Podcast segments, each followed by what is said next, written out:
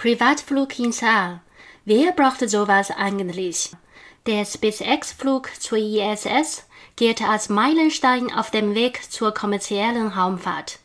Wie erstrebenswert die ist, darüber kann man streiten.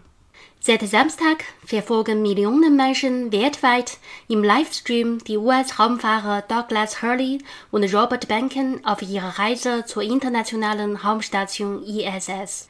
Der Hinflug hat schon mal geklappt. Aber was ist an dieser SpaceX-Mission so besonders? Im Grunde macht SpaceX nur Art Bekanntes. Schaut man sich die reine Transportaufgabe an. Zwei Astronauten fliegen in eine niedrige Erdumlaufbahn. Wiederholt SpaceX mit seiner Crew Dragon Capsule das, was den USA im März 1965 gelungen war. Gemini 3 brachte damals die Raumfahrer Gus Grissom und John Young ins All. China gelang dies im Oktober 2005 und Russland bzw. früher die Sowjetunion bringt seit den 60ern Kosmonautinnen und Kosmonauten ins All. Was ist also das Besondere? Der kommerzielle Ansatz. Bislang hatte die US-Raumfahrtbehörde NASA ihre Raumfahrzeuge stets selbst geplant, besessen und betrieben. Nun hat die Agentur dies erstmals an eine Privatfirma ausgelagert.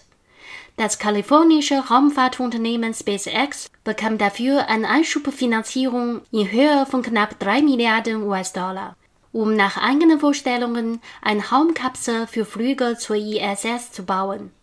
Künftig wird die NASA darin nur noch einzelne Sitzplätze für ihre Raumfahrerinnen und Raumfahrer kaufen, als wären als Plätze auf einem Charterflieger in den Urlaub.